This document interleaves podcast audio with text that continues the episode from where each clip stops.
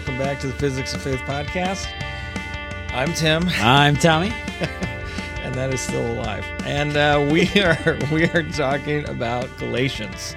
All right, so we've done Galatians one, we've done Galatians two, we've seen Paul kind of lay out this roadmap of how he was converted, who he was before, um, and now who he is in his conversion, how he basically only met the apostles like twice in a seventeen-year period. Yeah. How he eventually goes to Jerusalem and talks to them about the gospel he's preaching, not because they asked him to, because God revealed to him in a revelation that he should go have this conversation. We see that there's a concern about legalists infiltrating the church to try to hinder the freedom of, of those who are preaching to the Gentiles. And there's people that want them to act more like Jews, be like the law says you should be.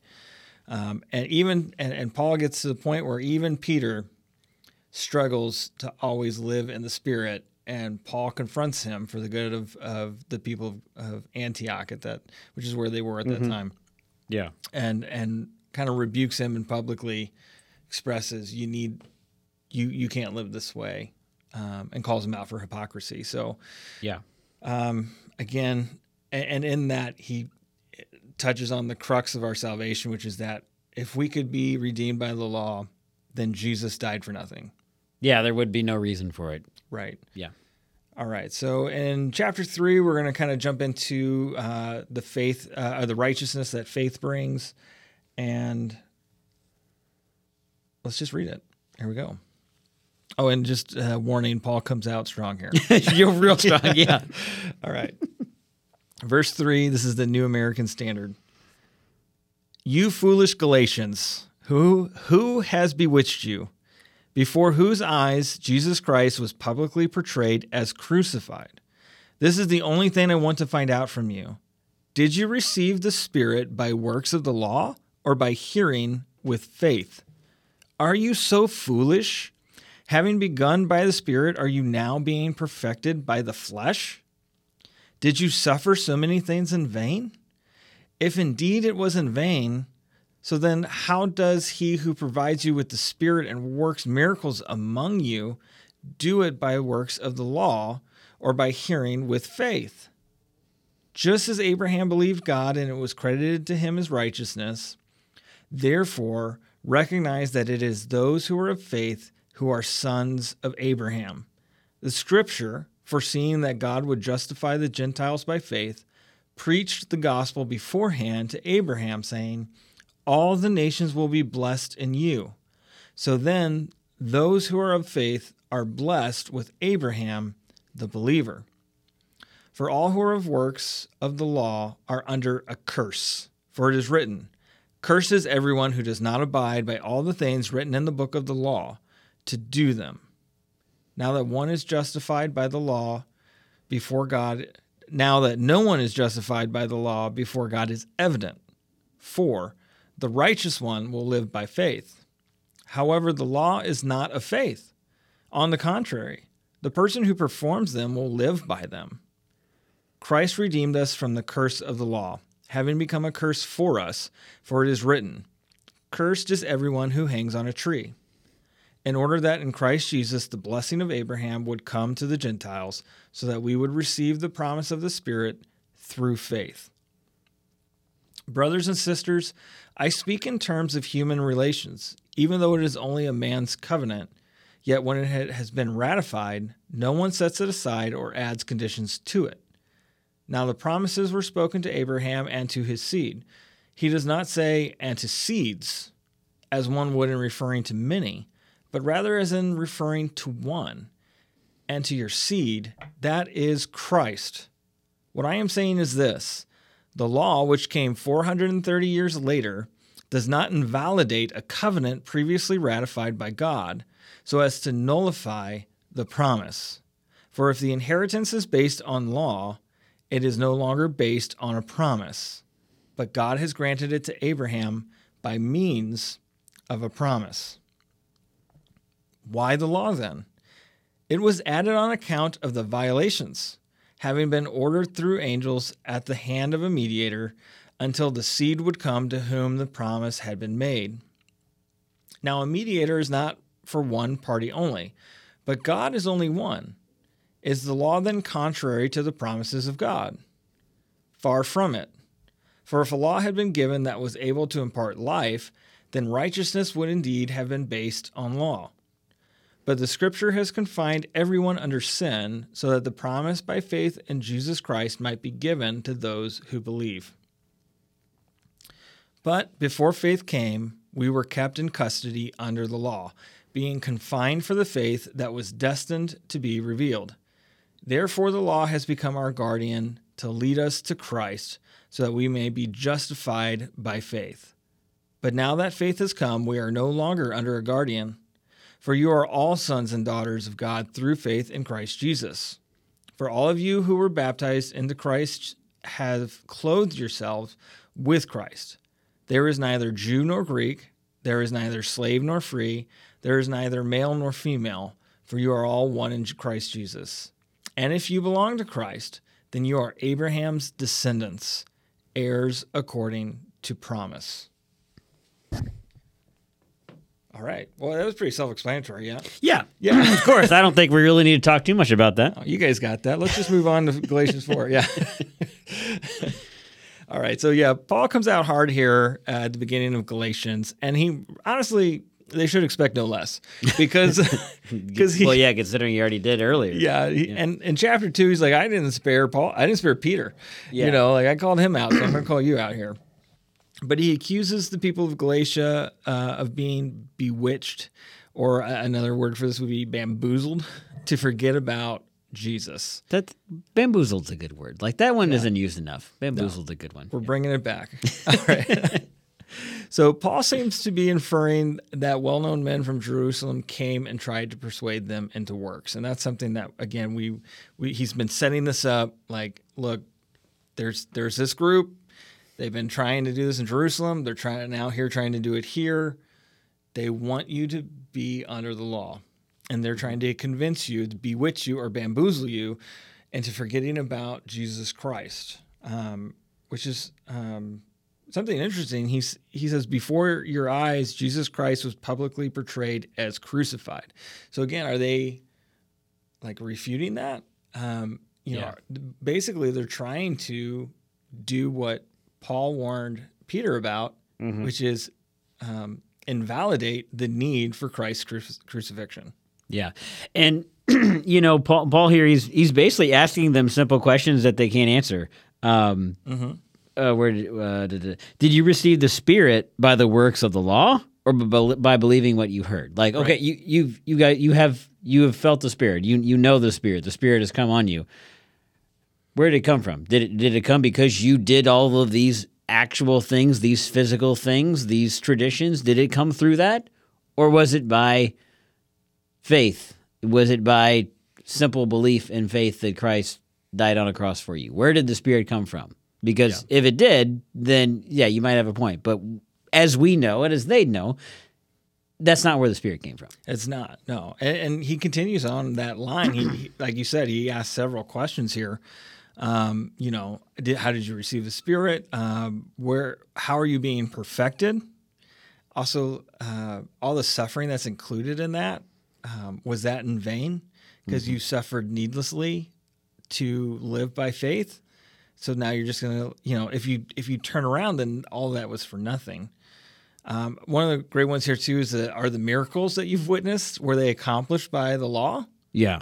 Right? Um, so, you know, these kind of proofs of the power of God, and they were forgetting that. Yeah, and he even, I mean, he even relates this to the Old Testament. You, you, what you just said there, give, does God give you Spirit? His Spirit and work miracles among you by the works of the law, or by your believing what you heard. So also Abraham mm-hmm. believed God, and it was credited to him as righteousness. Like, we go all the way back to the Old Testament, to the original covenant that we're all talking about. Right. And it wasn't, that covenant didn't become come through works, it but became through belief. Yeah, well, it's it's interesting because he, he compares what God said to Abraham to the law yeah. here. And and we're going to see a lot of um, inference to Abraham through three chapters three and four. Yeah. Um, but he, it kind of explains like the rewards of the law come by the law, but you're primarily just being cursed under the law because you can't truly perform the law. You can't fulfill it, right?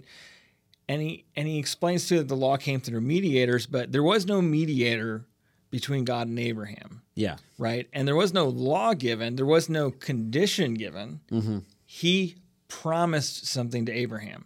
Yeah. He did not give it to him conditionally. It was a promise. Right. And what Paul is asking them here is, would you say that you can earn the promise that was given? Yeah. Or do you need to trust that God will fulfill his promise? Yeah. And like, is it by your power or is it by God's? Yeah. You know? Um, yeah. So again, um, the promise there uh, was that he was that uh, Abraham was told by God that all nations would be blessed in him. Um, which was, and when he heard that, that was the word, and then his faith grew, and then he was obedient to God, right? Yeah. Um, so it is by faith that we are blessed, not by works. Um, when we then get into verses um, ten, like verses ten through twelve, again, we're kind of seeing the difference. Like we're in the under the promise and faith in the promise, we're blessed. Under the law, we are cursed, right? Because the law reveals to us our lack of righteousness, mm-hmm. right? So if you try to perform the law, then you also must then live by the law. And remember, James talked about this a little bit too when he said, uh, his, he, basically, if you are under the law, you are subject to all of the law. Right. So you have to do all of it. And that's what Paul says here. Is he says, um, or is it, however, the law is not of faith. Uh, on the contrary, the person who performs them will live by them. Mm-hmm. Right? Um, so he's basically saying the same thing James is saying, like you're condemned by the entirety of the law. Yeah, you're you're holding yourself, if if you are going to live by the law, the law is a really high standard. Yes. And if you're going to live by that law, then you have to fully fulfill it and do every piece of it, not what you pick and choose. Right. But because we don't have to live under the law, because we live under Christ Jesus, it's almost easier. Right. Kind of what he, what he's saying. Right. And it's interesting because like, There's some there's some interesting stuff here, too, uh, with the curse of the law. And this one is hard for me to wrap my head around, mm-hmm. but and I hope I don't get this wrong. So, you know what? Do some study. If you're listening to this, watching this, do, try look up some study on this. I promise to do the same on my own. But he says here, Christ redeemed us from the curse of the law, having become a curse for us. For it is written, curses everyone who hangs on a tree, in order that Christ Jesus, the blessing... that in Christ Jesus, the blessing of Abraham would come to the Gentiles so that we would receive the promise of the Spirit through faith. So what's interesting here is the, if you're under the law, you're cursed because you cannot fulfill the law, yeah. but Jesus could. Yeah. So he wasn't cursed by the law. Mm-hmm. So it's interesting to me that he takes on a different curse, which is that he was hung on a tree. Yeah. Right? Uh, it's almost as if to say, the payment of the law is to be cursed. Jesus had to receive the payment of the law, but we knew it was unjust because he did not break the law. Yeah, right? I think. Yeah, I, th- I think you got it there. It's Jesus di- dying on a cross was di- giving your life and dying was the only way to fully make that payment. Right. And but because. Though those we we as individual, th- th- well, I guess at that point they were cursed under the law. Is that they they c- they could not fulfill that because they needed the law to, you know, atone for their sins. They they had to make those sacrifices. They had to atone. Anytime they sinned, they had all those sacrifices and all those rituals that they had to had to undertake and do to atone for their sins. Jesus was sinless. Right. Je- Jesus didn't have to do that. So he did what they had to do, even when he didn't have to do it. He did it for them in their place. And that's what we call substitutionary atonement. That's right. Yeah. All right. And then uh, Paul also quotes Habakkuk two four here when he says that uh, it should be obvious that no one uh, is justified by the law. For in Habakkuk, it says the righteous one will live by faith. So that comes out of Habakkuk two four. Mm-hmm. Again, Paul proving that he is the Hebrew of Hebrews. yeah, yeah, because, yeah, I mean, everybody knows Habakkuk, right? Right, yeah. I, saw, I saw this uh, this great meme uh, where it's the pastor says, all right, church, open to Habakkuk, and then im- immediately begins reading. And then and then underneath it, it's Boromir from the Lord of the Rings going, give them a moment, for pity's sake. Right, yeah, because right. everybody's Bible just flips open right to Habakkuk. Right to Habakkuk. Like there's that natural creep. Yeah, yeah, I don't know where that is. All right. Uh, so, um, so anyway, we continue through this, um, that uh, ultimately Jesus's substitutionary atonement, atonement opens the promise of Abraham to the Gentiles because salvation is now through faith and not through a covenant with a specific people. Mm-hmm. Um, and he also um, kind of points this out. I think we get into this here in fifteen. Yeah, as we get into like fifteen through eighteen here, he kind of points this out that I think there was, there was a misconception that the promise that through Abraham's seed the world would be blessed— there was this misconception among the Jewish people that it was through their nation, that mm-hmm. God would bless everyone through their nation. There's a level of truth to that, but Paul kind of points out, no, no, he said seed, not seeds. Yeah. You know, it is specific to one person, and that one person that would bless the nations that came from Abraham was Jesus Christ. Yeah. Right? Yeah, it wasn't, it wasn't all of Abraham's descendants. It was one individual descended right. from the line of Abraham. Exactly. So God makes this promise to Abraham, and four hundred thirty years later, the law comes. And Paul's like— a little lesson in patience. Yeah. yeah. Right. So Paul's Paul kind of points this out, and he's like, does does a law, does the law that comes four hundred thirty years later by a mediator, does that nullify the promise? Do Is the promise now— uh, subject to conditions, or should we place conditions upon said promise? Mm-hmm. The answer is no. These are two different things. The law, while the law complements and sets us up for the promise, it is not the condition by which we are to live to inherit the promise. Yeah. We inherit the promise through the nature of the fact that it is a promise of God. Yeah, it's it is it is the it is the faith and is the the faith and the understanding that God keeps His promises. Yeah, um, and so it's it's also interesting here. He he says that like so um, you know why the law, and we kind of get into verses nineteen, and and basically he says like here in nineteen through twenty-two. In short, the law was a temporary pact to keep the Israelites in check long enough for Jesus to come about. Like he he specifically says here. It was added on account of the violations having been ordered through angels at the hand of a mediator. Um, and essentially, there's kind of an it's kind of insinuated here that um, the Israelites would have probably destroyed themselves yeah. without this covenant, right? Yeah, you know, something interesting. We talked about, you know, it says earlier the the seed that would deliver them wasn't all of Abraham, but the one seed of Christ Jesus. Mm-hmm. Um, so here in verse nineteen, I don't know. You, I know you have an N I S B, so yours might be translated a little bit, but mine says, "Why then was the law given at all? It was added because of transgression, transgressions until the seed to whom the promise referred had come." Yes, seed is capitalized.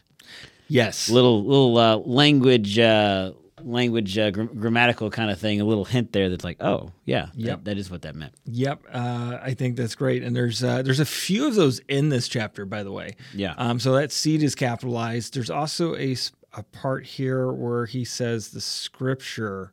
It's in verse twenty-two. The scripture has confirmed, and he capitalized, and yep. we've got scriptures yeah, capitalized, which is to indicate that the word of God is confirmed. Mm-hmm.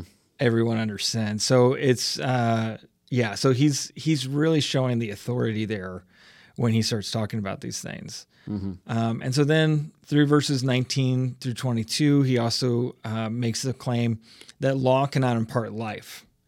You know, otherwise the law would have made us righteous. We are dead in law, and the law could not change that, right? Yeah. This is, uh, and this is, again, we see this type of, of uh, verbiage, like Jesus even talked with this verbiage of being born again, mm-hmm. right? Um, so in the law we are dead. It cannot bring us life. Really what happens here is the law, it reveals our sin and shows the need to have life imparted, which is what sets us up for a Messiah. So, all right, so then when we get to twenty-three through twenty-nine, what we see here is he talks about the law as being a custodian, um, and that custodian confined us or boxed us in until the time uh, the faith would be revealed.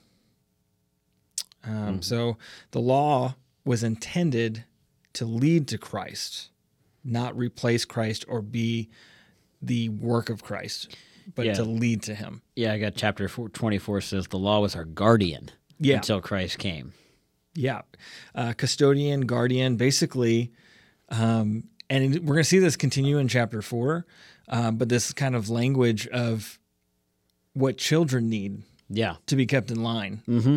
you know? Yeah, it's, you know, we, we look we look back at it as the, the law is such a, such a bad thing, such a, um, a hold, hold you back kind of thing, but at the time it what was is what was necessary because yeah. we didn't ha- they didn't have Jesus and they didn't have that freedom, right. and so That that's why the law was there. Yeah, because it, the, God doesn't give us things just willy nilly. You know, right. God doesn't. God doesn't command. I think I said this in my sermon on Philippians. Like the law that God gives us, the commandments that He gives us are for our benefit. They're yeah. not like He doesn't say willy nilly. Hey, I just don't do this because I said so. It, it, everything is for our benefit. Yes. And you know those those atonements, those sacrifices, those traditions, all of those things.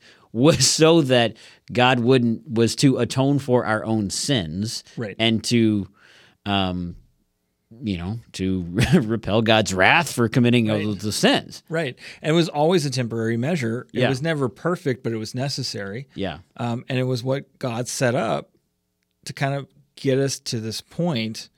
Um, I mean, it, like as you just said, it's this was what.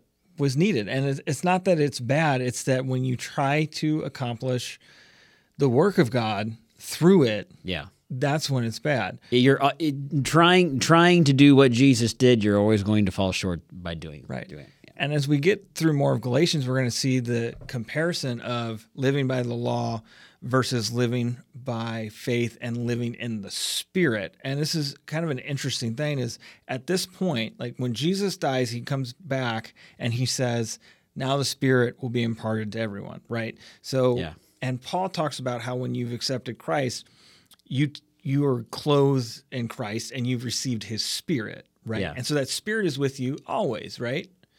Um, think about the people in the Old Testament who were under the law. Mm-hmm.